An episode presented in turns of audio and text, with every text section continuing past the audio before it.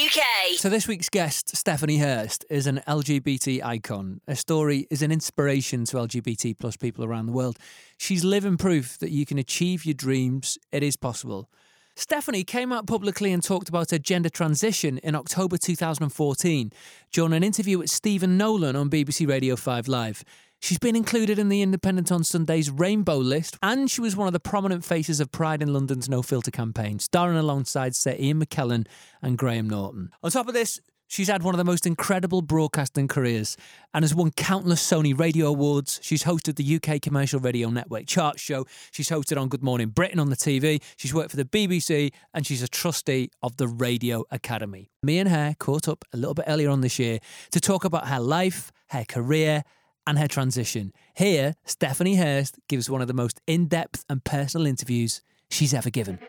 Coming up on Outcast UK. This is like when I'm 12. Parents would go to the pub, and um, I'd be in the council st- on the council estate walking around the block in my mum's clothes as a 13 year old. Lots of my relationships ended because I told them I deal with Really? this, but it always came, Graeme. It always came with a caveat.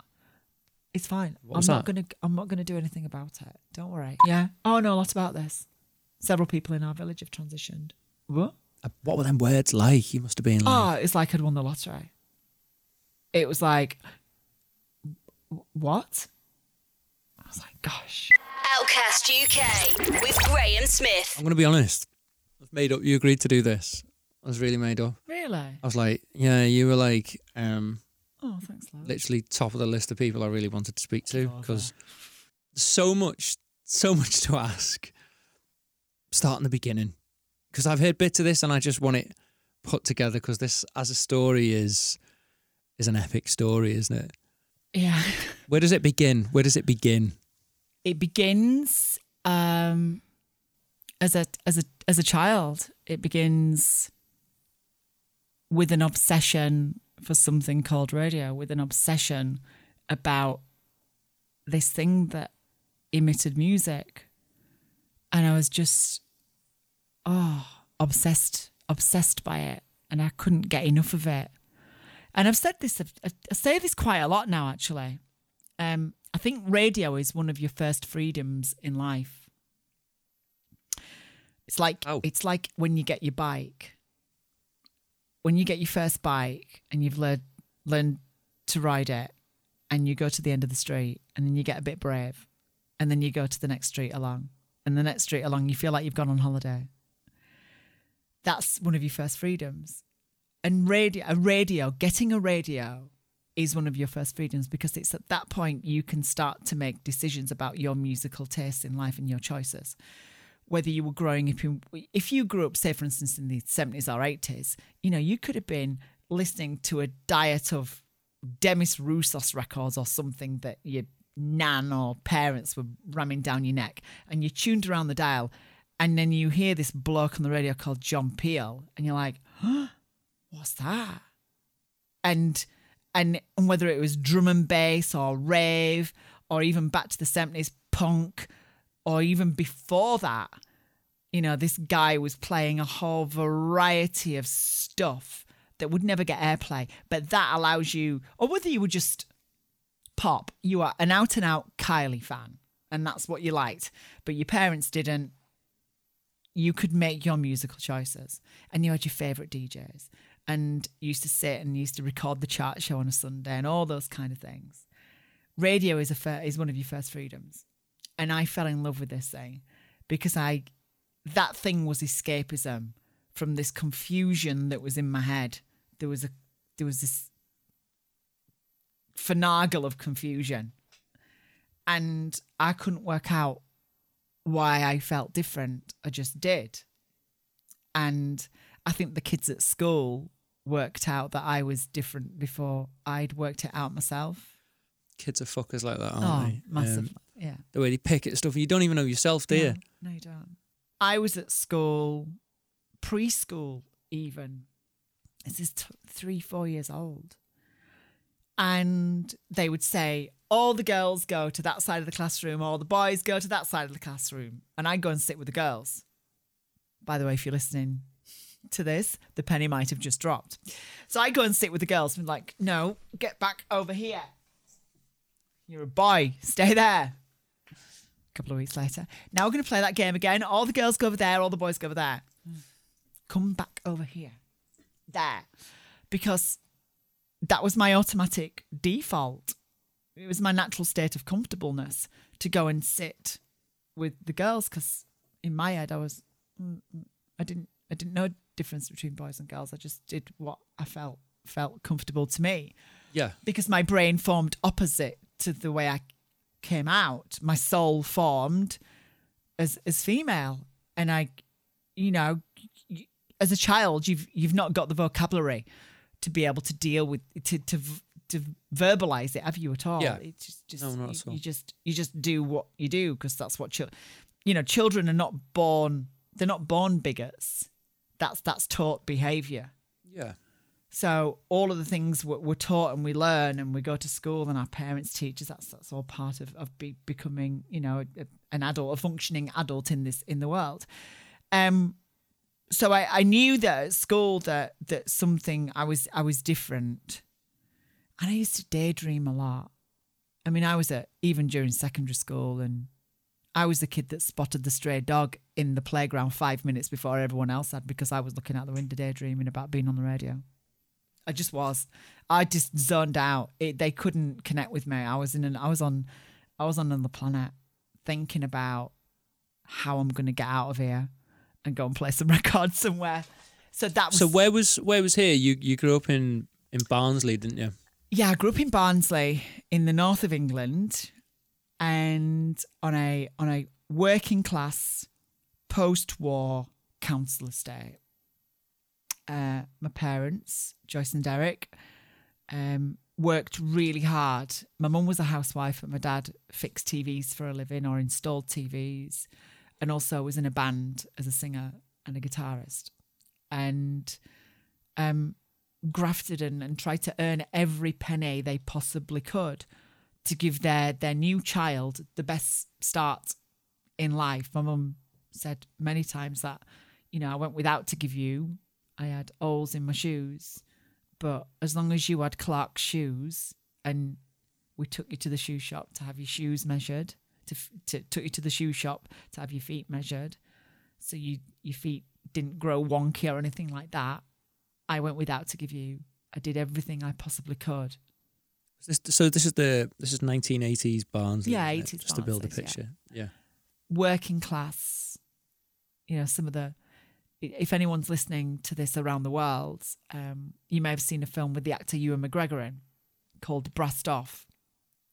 Kind of that area. We didn't have a pit, but that village, Grimley, the fictitious town of Grimley, um, is actually called Grimethorpe, and that is where my mum was from. She was from Grimethorpe. Um, my dad was from a place called Lundwood, which was a couple of villages ahead. And then a few villages ahead of that was Athersley, where I was raised. And um, I wouldn't change it for the world, Graeme. I really wouldn't. The beatings from the bullies, all of that kind of stuff. You wouldn't change the beatings from the No. bullies. What makes you say that? Well, I think because that made me tough, but I can't blame the bullies. I can I can apportion fifty percent of the blame of to the bullies for kicking my head in, for being spindly, effeminate, and different. Of course I can. But the other fifty percent I must take responsibility because that was my gob. that was me gobbing off on the street, immediately running through my mum and dad's front door, running upstairs into their bedroom, opening up the bedroom window and going, You can't get me they did next time they saw me on the street. so so some of it, you know, I can't I can't blame all of the bullies. I did some of the gobbing off myself because well what would I do for a living? Sit behind this thing well, exactly. Yeah. talking. Do you think like you get this with there's a there's a lot of LGBT people in radio, and a lot of the things that you said there they sound quite familiar to me. do you think we some some of us do this because there's something in childhood where we just need to go? Do you know what? Fuck you. there's a bit of that going on because I feel like that was happening with me personally Really? when it comes to yeah when it comes to like being bullied and experiences at school not as not to the same extent as you there but there's definitely a bit of yeah i really like this this is my way out of whatever life that you people want me to have. Yeah. And I'm going to follow this. And it almost like radio excuse me, it was the engine Oh, to get out of the situation I was in. totally was the engine. I was banging on the door of my local radio station, which was called Radio Aire. Radio Aire. Radio Aire in Leeds. And um, oh, I was obsessed with this thing. I still got one of my pencil cases from school, and it's just got Radio Aire logos and DJ names written all over it. Just obsessed by it. Obsessed. Every sticker, every DJ photo card, everything. And I was just ringing the radio station phone number, 455 Literally. Remember the number? Oh, I love that. Even the area Right. code, 0532 455 Literally. I remember Rock FMs and cities Yeah, from when I was do. a kid. You You just do. remember the number, don't It's you? ingrained.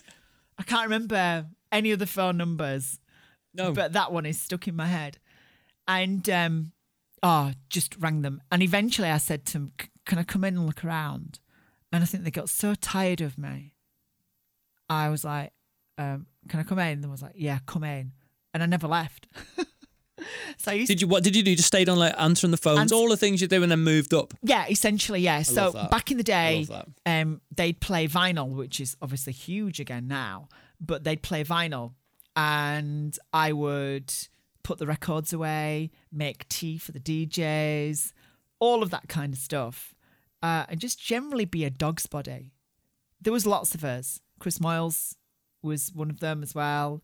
Who's a Chris is a year older than me, but we met at Radio Aire when we were teenagers, when we were kids. Um, so we were just we were lucky to get in. It's, it's different now. These were full service radio stations, and there was lots to do. So the DJs, because they were superstars and they had their Ford Escort XR3Is with their name written down the side, Branded. Yeah. branded cars. Uh, they were off to their next engagement. Yeah. So uh, so it was left to us lot to um, to mop up their mess, which was brilliant because it got us. We'd do anything. We'd do anything for any DJ. They asked us to do it. We'd do it. Didn't care because you were learning. And this this thing, and I think it's interesting when I look at my life and I look at how things have panned out for me. I think and this may be, you know, with you as well. Anyone that goes through a personal struggle, they need something, excuse me, they need something which is a, a an escapism. And it becomes an obsession because that that fills that void, doesn't it? It, it makes you think about Absolutely. something else. And I think that for us why radio in particular was the thing that that made our fears and worries go away. and also i mean yeah a way out of the the other bits of life that weren't great i just remember from my own perspective i remember sitting in a radio studio and going oh i've got some power for the first time it wasn't that's not the only reason i wanted to do it but i remember thinking oh i'm being listened to people are listening to what i'm saying and being taken seriously ish and yeah, that was why I did it. serious-ish. ish. Um, so tell me, like, so you were at school there, and you like so very early on, some of the kids, sort of the way kids do, jump to their conclusions. It turns out they were right. Yeah, they were right. Um, yeah, yeah. Give 'em So how did how did things move on from there? Um, like, talk to me about say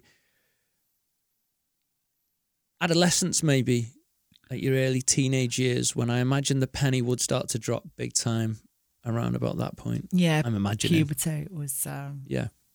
yeah, that was difficult because you've got all the girls who are obviously starting to to change, Yeah.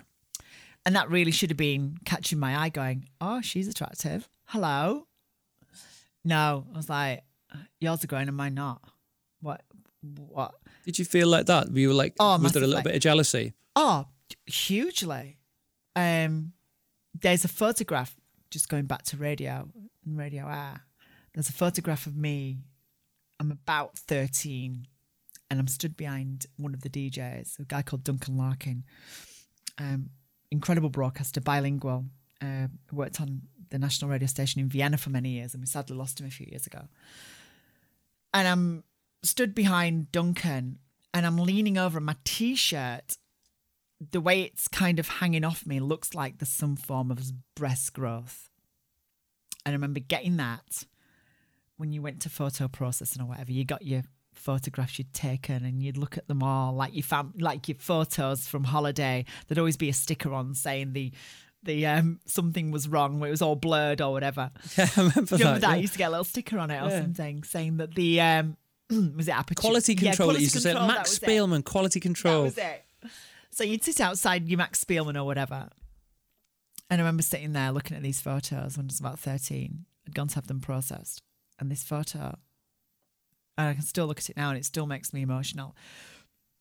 Because, you know, I'd, I'd rub my finger over that part of the t shirt because it looked like my breasts were growing.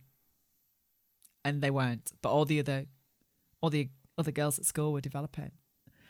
So that was that was tough. So what did I do? Made more jingles and shows in my bedroom. So you just Yeah. when when things got Threw tough, myself you threw yourself into radio. to the studio.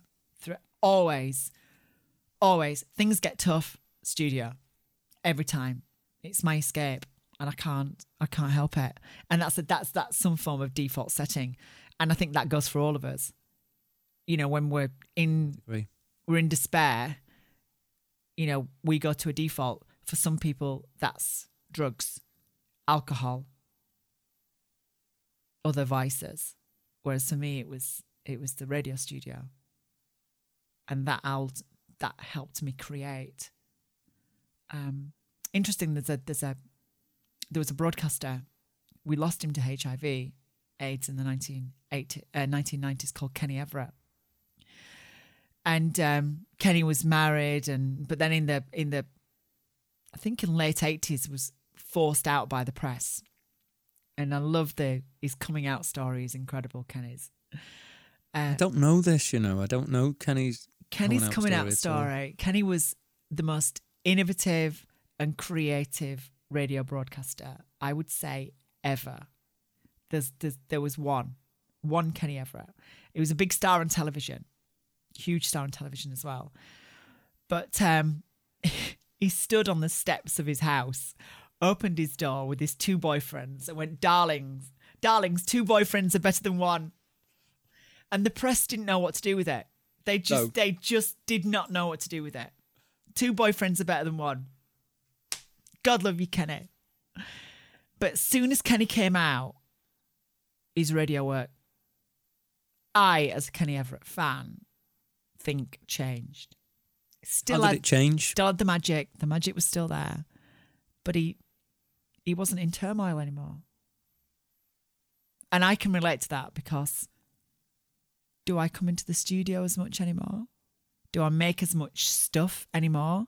I do, but I don't have those anguish times in my head because the gender dysphoria that I was feeling isn't there any it's gone.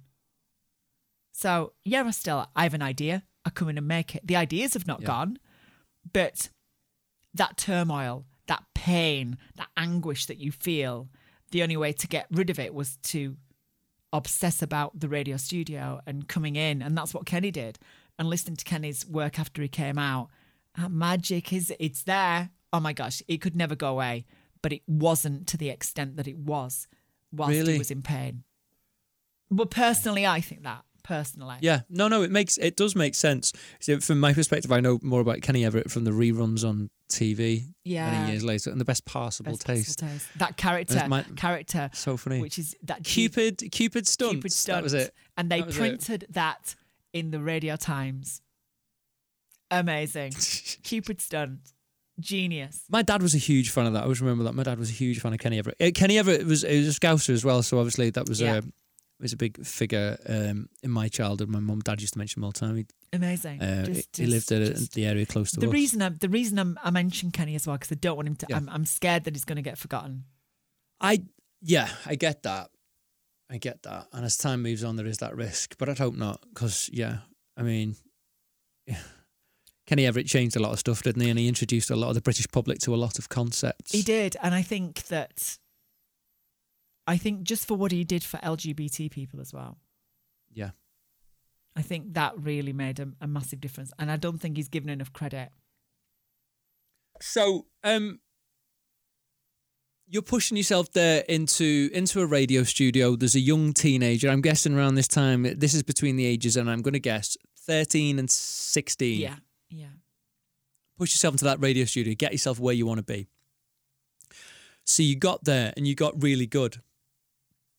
And I remember um, when I was starting out, as I'm I'm not that much younger than you, but I'm a few years younger than you. I remember looking um, the Hallam FM website in the late nineties, and you were on there, and it was like you sat on the toilet. Do you remember the picture? Of course you Oh remember the gosh, picture. yeah, the the toilet boat. one. Yeah. Like, that was a sexy picture. That I remember Was seeing it? that and being like, God. um, in essence, a character that you were playing. I guess really, yeah. There's there's what's funny, Graeme, is that the more I how long's it been? It's been almost a decade in some respects. Give a couple of years since my outing and we'll come to how I did it. No doubt. Um but the further away I get from well, it's still in my old name. Still the same person, still got the same values but that almost a charac- caricature that I created, mm-hmm. the Hirsty character. If just, when I did first transition, it, I was too. It, it all just happened, but now I've got some distance from it. I look back and go, "Gosh," that's, like the shot of me on the toilet. There's another one of me in the bath. I was just trying to do different things with photos. Yeah. I think I'm reading the newspaper on the on the toilet, aren't I? Yeah, you were reading the newspaper with a fag in my hand. Yeah, it was very, very of the time. It was Very very 90s. nineties. Yeah, it was I very. think I was going Oasis, for like- that kind of, Yeah. you know, loaded shoot, that kind of gritty 90s thing. I've never discussed these photos. My friend David Massey that took them. Great photos. Yeah, they they were they, they made me think they they made you think all the right things for what you were trying to portray at the time. And and we ended up working with each other for a good few years. I say with each other, we were on opposite ends of the schedule, but we we worked for the same radio station. And um But I saw you a lot. well, yeah, we saw each other a lot in meetings. We'd always chat, and yeah, we, we had lots of respect for each other. Those Thursday meetings. When you look, when I look back at some of the pictures of them now, and there's some some some of the people. I'm just like, oh my god, we were all in the same room at the same time. And our dearly departed friend Donks, who we've just lost. Yeah, yeah, things like that. When you look at them pictures, God I love you, suppose what I'm trying to say to you here is that I was in awe. sure. I was in awe, and if I'm honest, I was how old was I then? About 19. Really nervous. Why? You were a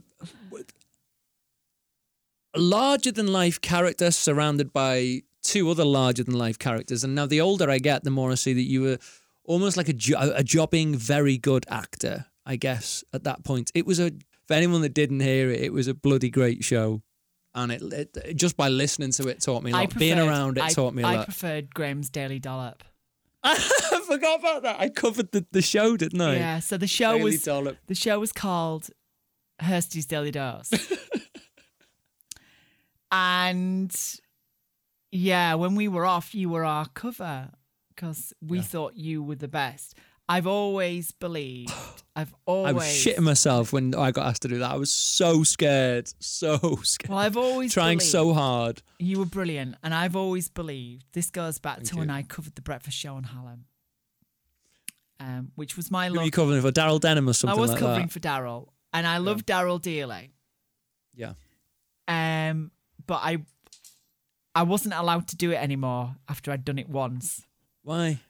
Because you were very, very, very good. yeah. So, the people that did get to cover it, um, weren't a threat, and I mean that with the kindest heart. Yeah, yeah. with the kindest heart. I didn't realize that at the time. I was miffed at the time.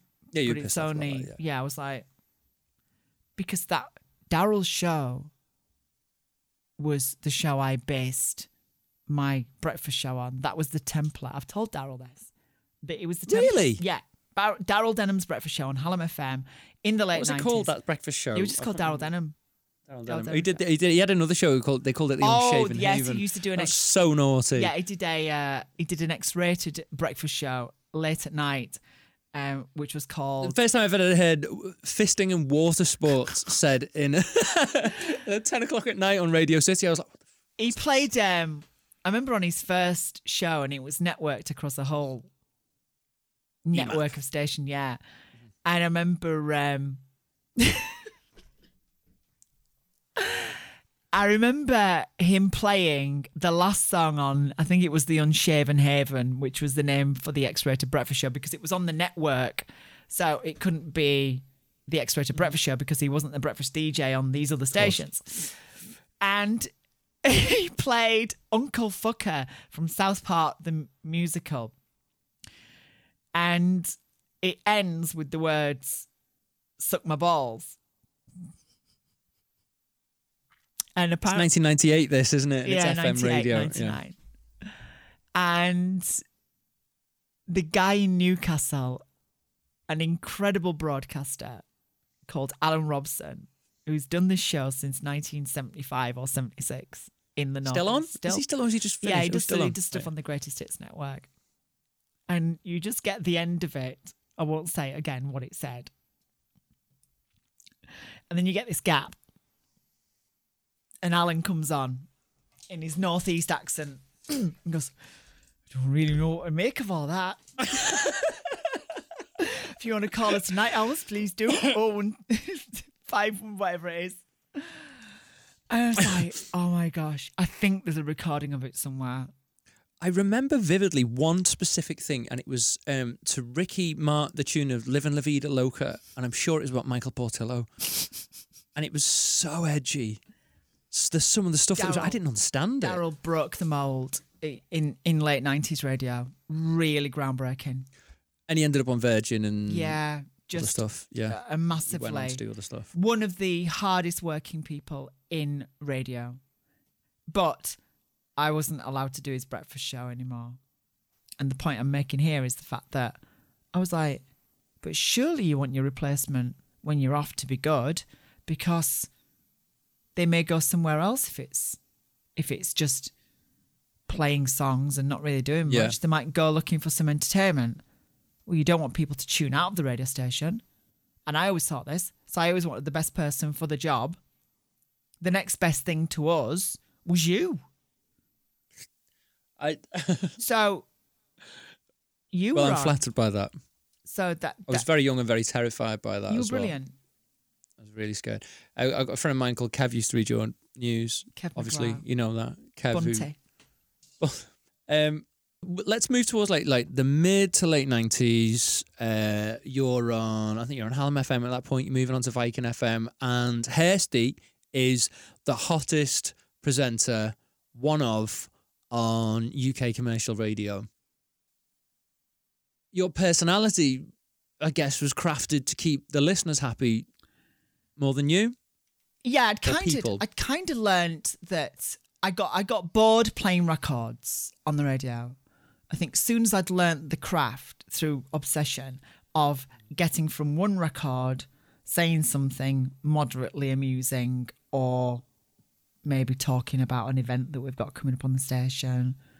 We're giving away a tenner and a colour telly, blah, blah, blah. Listen to breakfast tomorrow morning. Here's Ricky Martin, clunk.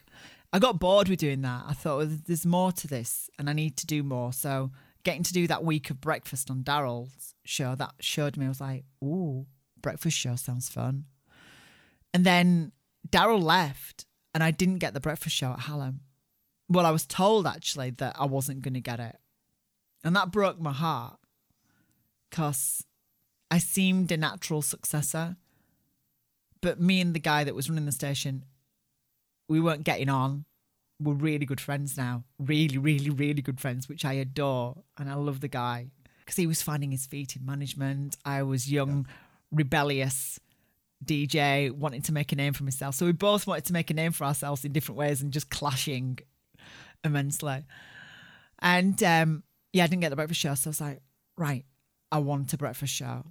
And I just worked at another station in between um, Radio Aire and Hallam, which was the Pulse, station in West Yorkshire, which is called Pulse One now. And I did the evening show on there during Britpop and adored it. I think actually people ask me what's my favourite show ever to have done. it's that. We look back historically now, you know, our parents talk about how amazing the 60s were. We talk about how amazing the 90s were. The nineties, yeah. Bang, Britpop. I was playing Oasis. I remember when What's the Story Morning Glory album arrived that very day, and I played She's a Scale Electric. I always call it that. She's Electric from it, and Champagne Supernova. I remember playing them the very day we got the promo disc of it. And all of that, and the Spice Girls arriving, the Spice Girls coming into the show, and all of this. Yeah, all of this happened during this evening show. Anyway, it just so happened that they were looking for a new breakfast show when I was, you know, a little bit unhappy at Hallam. So I got the breakfast show at the Pulse. And I did that for a year. And then my friends who worked at Viking FM in Hull, and they were called Jason, uh, JK and Joel, and they were leaving to go to a station in Manchester, big station in Manchester called Key 103, which is now called Hits Radio, who I now work for. Anyway, they were leaving, so they put me a good word in, said, Hirsty be brilliant, get them on. And yeah, so I left the Pulse and went to Viking, and we won a Sony Radio Award for it. And, and then from there, because we made such an impact in East Yorkshire, because Yorkshire in the UK is the biggest county. It's huge. It's, It's the huge. size. People don't realize it's the size of like a country. Yeah, it sounds like. Wales or something, it's huge. And um, so the biggest station was called Galaxy because it was regional across the whole of Yorkshire. And it was the biggest commercial radio station outside London. And they happened to be looking for a new breakfast show. And I got the call. So the career is going stratospheric, whereas my gender dysphoria is eating me alive. So how are you feeling at that point? So obviously you've got the, the radio DJ ego. Hirsty is flying. The career is looking amazing. It looks like the sky is the limit, really. Sony Radio Awards and everything. But how were you? How were you feeling when you know at the end of the day you finish your breakfast? You go mid afternoon. Let's talk about the mid afternoon bit. When you go home, you've been at work, you're knackered, you've got all afternoon to yourself to do. it. How are you feeling at that point when you shut the front door? Um, some days just exhausted and tired from getting up at four thirty, five o'clock in the morning. It does do that. Just breaks you. It's not for it's not for some people. It wasn't for me. If you've ever had jet lag, it's permanent, jet Permanent. lag. You never find your groove with it. And then you go to work, you have to give your all. I ain't complaining. It's the best job in the world.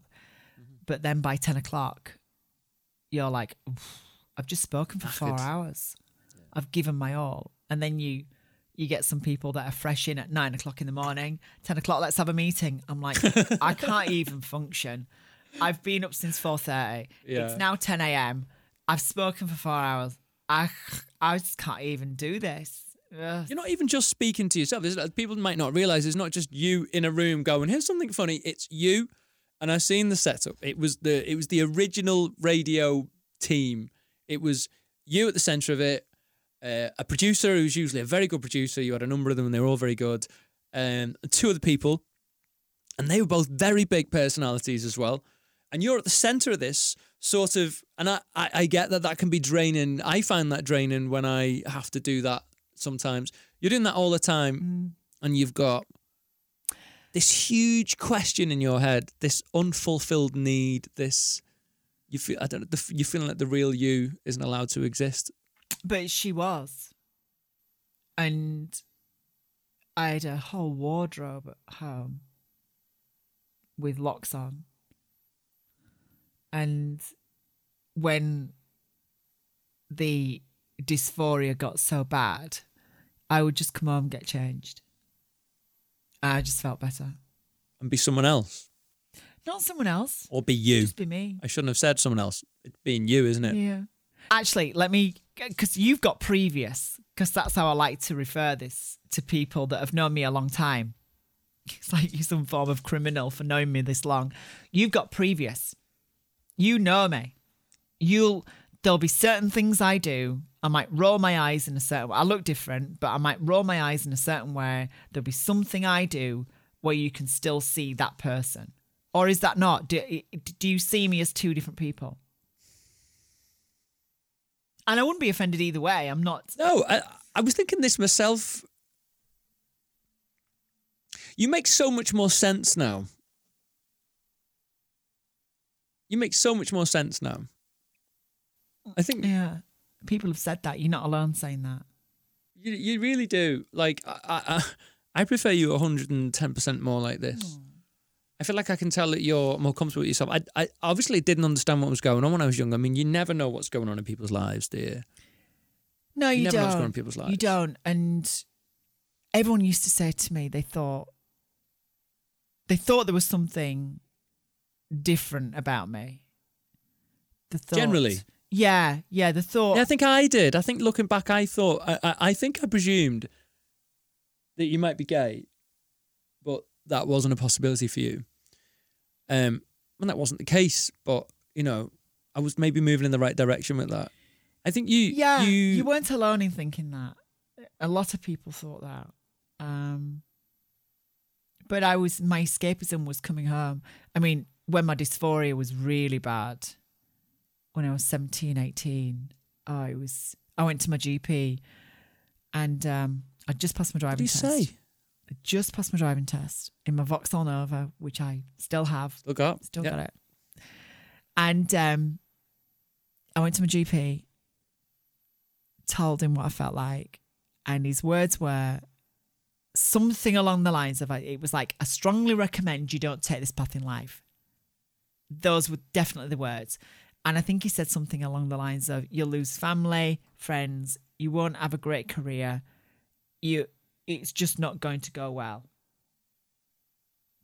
And spoke did that da- feel? and spoke down to me. I sat I got back outside, went in the car and cried my eyes out. And it was at that point, it was at that point where I really threw myself into radio. I really threw myself in, like to obsession. You look up the word obsession in the dictionary, there's a picture of me, age 17, smiling at you. Um, oh, just heartbroken. Knew was, there was a lady called Caroline Cossey who was a Bond model, and uh, she was a model, a Bond girl, and all sorts of stuff. And she was outed by the press in the in the early eighties, and uh, she'd written a book. And when I was around 15, this book was coming out, 14, 15, and I'd fallen asleep on the sofa. And I woke up, it must have been school holidays or I must have been off sick or something. And uh, a broadcaster called Gloria Hunniford was interviewing her one afternoon on BBC One or BBC Two. And I woke up and this lady's talking about her childhood and how she felt. And she started to describe how I felt as a child.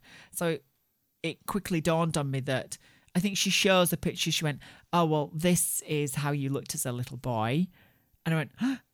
and I got up, I grabbed tape seven from our video library. When people used to have VHSs or Betamax, used to label them all and put them in fake bookcases. Those little bookcases Yeah. with the little cover on. Yeah. And um, I grabbed tape seven, stuck it in the tape machine, and recorded it, and then hid the tape under my bed. That was my Google. So I knew at this point, when I was crying my eyes out in my Vauxhall Nova, I knew someone had done this. I knew there was someone else. And then I found out about another lady called April Ashley, who she transitioned in like the 1950s or something. And I was like, there's got to be a way. But you, there's no internet, there's no Google, there's nothing. You, you can't.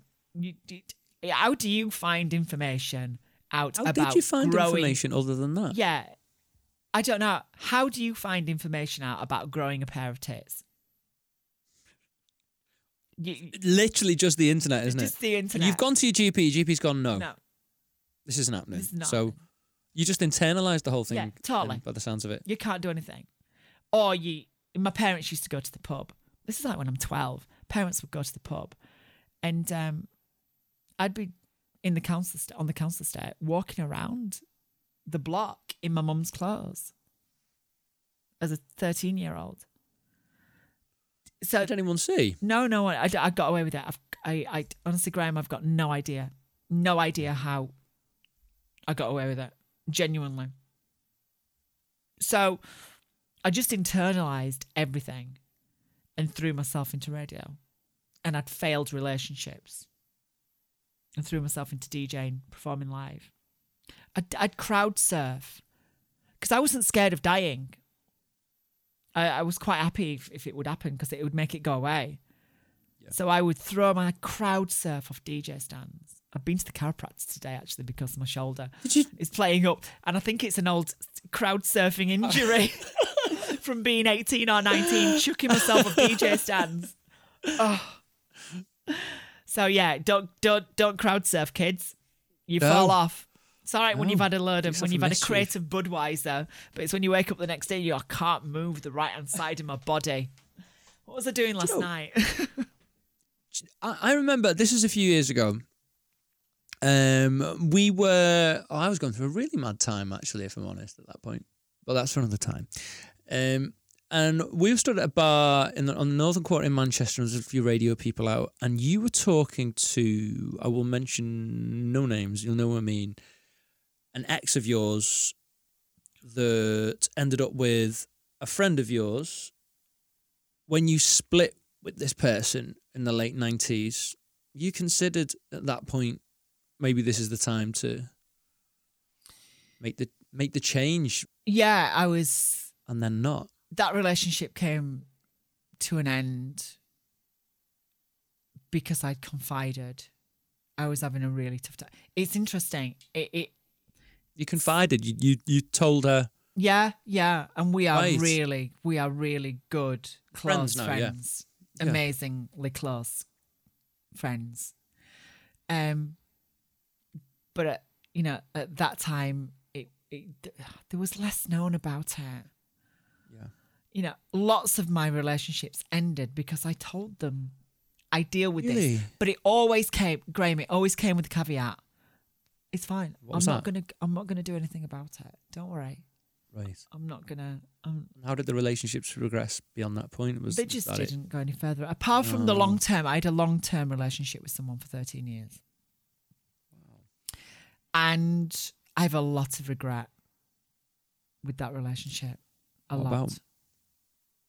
Was this, if you don't mind me asking, was this male or female? the Female. you had a relationship, right? What feels was it feels weird saying I had relationships with with with women now because I'm attracted to, to guys. Although I do, I do, you know, if I fell in love with a woman, I fall in love with a woman. You fall in love with the Yeah. soul of a person, Yeah, exactly. Not not the gender. Yeah. Um, but I like the the arms and caress of a man. Makes you feel safe. And um, yeah, you can't chuck him around in bedroom as much though. you can edit that out. Or not. Um, yeah, I've got a, reg- a lot of regret with that relationship because Yeah, what what type of regret in that one? Because it lasted a long time. What thirteen years was is a long time. it was I've I have regret and guilt. Right. The fact that I regret treating them the way I treat them, How did you treat them just in a way that you think's not good? appallingly. Cheating. Because I was trying to find I was dealing the the dysphoria was getting at me and I needed I needed something to make it go away and I needed something to distract me and it would it, an affair? I've had a drink. It seems like a good idea. Okay. So it was all of that. All it, all of the failings of my relationships and all of the things I did are to do with this. And it comes well i think it is personally. It's it's because i was running away from something and i was trying to find something to to make that go Sense away or something or Yeah. it was escapism. It was just pure escapism but i i broke that person's heart and i i on numerous occasions and i i just have lots of guilt with it it doesn't keep me awake at night it doesn't No. but i just go that was that was shit that was really wrong how could you do that to another person? How could you hurt someone who has got the kindest heart, who would do anything for you, who would literally walk over hot coals and broken glass for you? Genuinely, the most kindest hearted person. You just would so fortunate to have them coming and blessed into your life. Why would you treat them like that? And that's that's the stuff that that I feel upset about mm-hmm. and I just feel bad about. I feel like it was wrong. So, you know, chances are they're probably not going to listen. They'll never stumble. Who knows? They might. Oh, I'm sorry. I, I really am sorry. I just, I, just feel awful. It doesn't keep me awake at night, but you know when you've we've all got regret. We've Mm. Yeah. all done stuff wrong. And I just go, that was that that person didn't deserve that at all. No. And I'm really sorry about it. I just but I want, you know, the reasons why is because I was I You're in was pain. I was in pain. Yeah. But that shouldn't make me that doesn't give you license to cause other people pain at all. Under no circumstances. So, So- yeah, so th- there was yeah, there was I upset some people in my life through the pain I was going through internally. And you know, that happens with lots of people who who are having painful, you know, moments in their life internally. Couldn't agree more. Manifests itself in lots of different ways, doesn't it? You hurt so many people when you're in pain yourself. You. You just do it to distract. Yeah, massively. So let's move through. That's that explains for me early career, smashing it at the top of commercial radio, um, and then we get to sort of the point at which, without mentioning lots of specifics about companies and stuff, because one of them companies might still pay me. No, it's, do Uh, you know what? I mean, the career was incredible. You know, Yeah. I the chart show, for instance, ended up doing the national top forty on a Sunday to eight million It was people. your dream. It was your dream, and that was so. It was made for you. That gig. That But was you made know for you. I remember being so proud of you when you got it. But I can't lie by saying that when I got it, there was a moment I thought, I'm even more trapped. Why? Well, I couldn't do anything. I, I'm trapped. I'm not the person I, I was. I should be. I'm not myself. The gender dysphoria is is sky high. I've just been landed the biggest chart show in the country. Um, all the Dr. Fox chart show. Yeah, that. It- yeah, yeah, you took over Fox, from yeah. Foxy.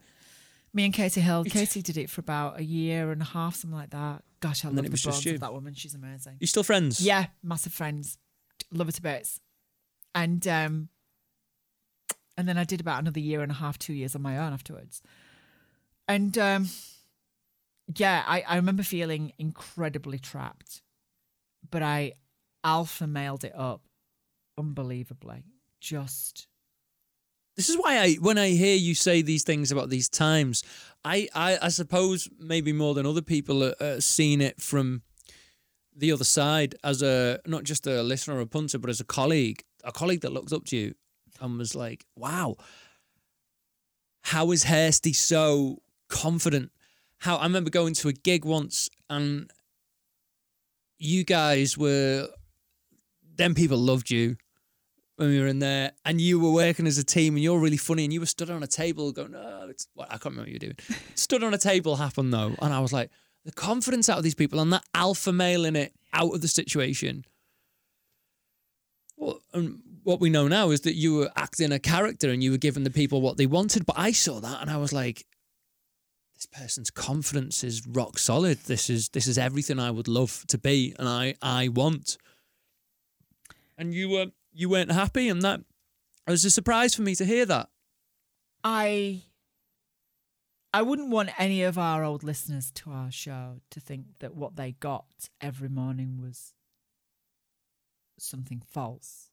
There was only I would never say it was false. There I was would only never say it was false. It was very real. there was only one thing I never told you. It was that.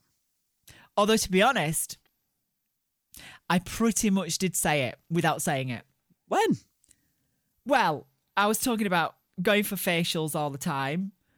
I think it's at Earth Day, uh, a man, uh, a woman trapped in a man's body as one of the jingles. On the jingles. On one of the it jingles. did. It did. It did. It did.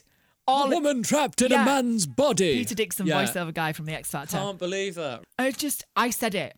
I, I, it was plain sight. It sounds like it it just sounds like a gag. it does. It- it wasn't. no. It wasn't. I was saying it to everyone. So the signs, the clues were there. The clues were there. and I'm trapped in this world and I have to get off. And I went out for lunch with a really close, dear friend of mine called Kate. And we went to All Bar One in Millennium Square in Leeds, I know it well. circa 2011 ish. And in my deepest despair when I was 17 and that GP and everything, um, I was at college doing a BTEC media course. And Kate was doing a journalism course. And we hit it off. She's became really good friends. Nothing like that, but we became just good friends. And I confided in her. I remember one we went wig shopping in Sheffield once. I didn't find anything, but uh, she was she was helping me. Anyway, we're sitting in All Bar One, and it happens to come up in conversation that, you know, she's she thought, you know, about this. How am I doing with it? And I just said to her, I want to die. I, I can't do it anymore. I just can't. I drive home every single day and think about turning my car into the central reservation, which I had done for years. For years. And thought about taking my life in so many different ways, constantly, because it's the only way I could get out of it. You know, I'm trapped. There's six figures plus coming in, mm-hmm. salary wise. There's an Aston Martin sat on the drive. There's Jo Malone candles and Molton Brown hand wash, you name it. Fortnum and Mason hampers. Everything's lovely. But that's material. Means nothing. Means Yeah. nothing. Yeah. Money, of course, is important. And you know, you gotta you gotta heat your house. You got electric and you've got to eat and all sorts of stuff. But all of that stuff, it's as long as you know, as long as I can pay the bills, it's all right. And I was just trapped. So the only way to stop it was to press stop. And also, I'm on the air every day doing a breakfast show, so I'm getting all of the daily newspapers. As you remember in that studio, we you'd probably read them during the show as well. They were all piled up in the studio. Yeah. So I, You all drew on them from what I remember. yeah, We there was post-it notes. Used to be post-it notes on the top where we'd we'd mark them all up of the great of the best stories. And um, I do apologise if I'm bunged up. My hay fever's playing up something rotten. And um, I would look through the newspapers, and there'd be stories about someone who transitioned with a really bad side profile photo. Headlines, something like gender bending freak, sex change Charlie, all of this stuff how the British media were allowed to do that and what they've done to oh that's another conversation entirely. Uh, looking at some of the coverage on this issue, on a lot of the issues we've talked about on this, if you look at some of the newspaper headlines from the last 30 years, they knock you sick. it will not It's you outrageous. it's outrageous. How those people sleep at night in their beds i've got no idea what they've done to people. But i would see all of that and that would just i'd be on the air I'd be flicking through the newspapers. There'd be a minute and a half left on the song, and I'd see a headline like that. I'd be in bits, and then I've got to make people laugh. So Kate says to me, "Go and see your GP. Go and see your GP." I'm like, I can't. I went to see them years ago. It's it's pointless. I can't do anything about it. I can't. I just I'm I'm trapped. And she begged me, and I did. So on my way home, I went to my local GP surgery. I made an appointment. And I sent her a screen grab, took a photo of the said appointment, which was like two weeks later at half four in the afternoon. So I arrived for the appointment half hour early. Now, bear in mind, I've been up 11 and a half hours at this point. I'm like, I'm flagging a little bit. You know, I've, I've been up since four this morning. I need a power nap. And so I had a nap in the car before going in to see the GP to tell her about this huge issue I've been dealing with for the last 30 years. anyway, I went in and um, I spoke to her. She went, Well, uh, I know quite a bit about this because several people in our village have transitioned. I'm like, Have they? Where? I've not seen them. And that's the thing. Trans people are all around us. We've been here forever. And she got me on the pathway. And I I got in and I hate saying this. I hate this bit because I I got in before the rush. There was a real shift around 2014 when I came out and Caitlyn Jenner came out and Kellie Maloney, the boxing promoter, came out. There was a, there was a real shift because we were in the public eye and we'd done it, and that helped a lot of people. And although our old boss, Mike, who I credit with saving my life because he counselled me from Australia on Skype sessions. And I wasn't. Like I remember when he worked there, he used to ring me sometimes. He was Yeah. good like that. He kept in touch with people. He was he's just amazing guy, isn't he? He's just yeah, he's sound. saved my life, that man. And I wasn't going to do mine publicly. I wasn't going to come out publicly at all. But he did say to me, you could save a life. Not lives, life. And that played, I played in my mind, and it, and it reminded me of that, that 12 year old that saw Caroline Cossey on TV. That she was, she was the one that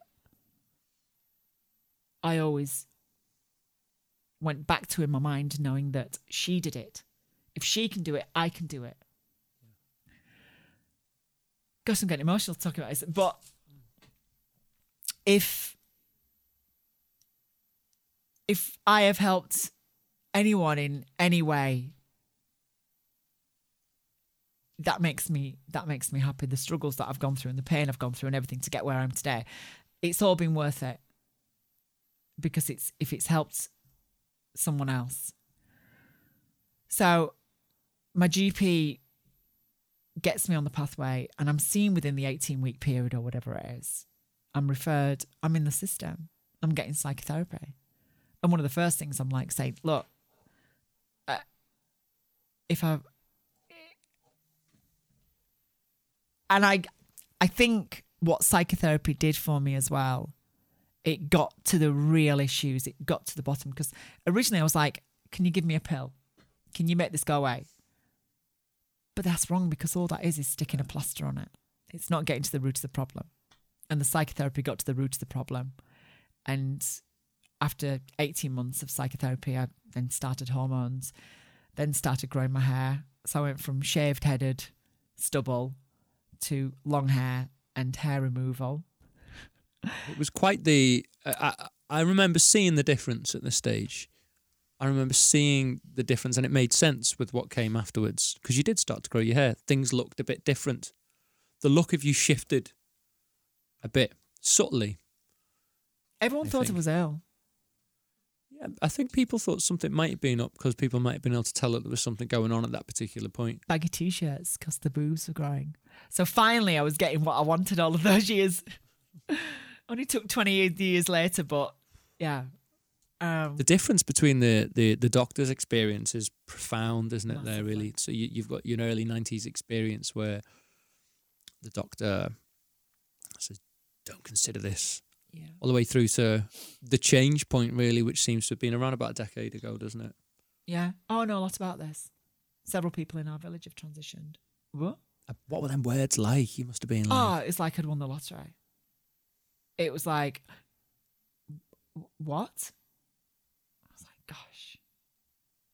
And then YouTube happened.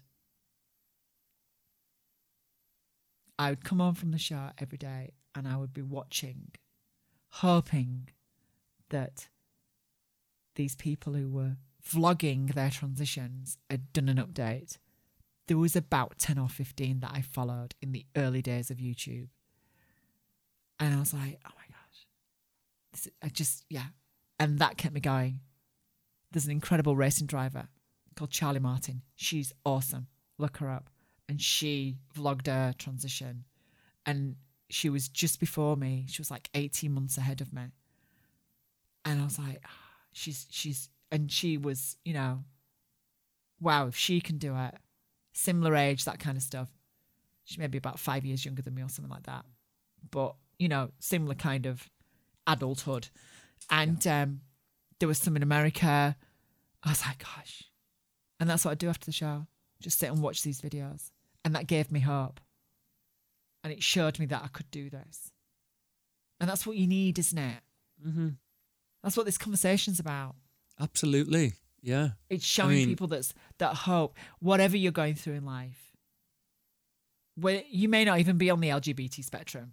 You may be in a relationship that's that you're trapped. You might be in a job that you're trapped in. It just shows you that there's hope. You can press. You can stop make on the this. change. You can make the change. We have it within us to do that, don't we? Oh, massively, totally. Next time on Outcast UK. Shouldn't have been there, and I hated having sex anyway. I just wanted to cuddle. Getting really open now, aren't we? Sorry, go what on. upset you? I just, just that. That does it really hit me that What was that? you don't want to have sex, you just wanted to have a cuddle. Yeah. Hell.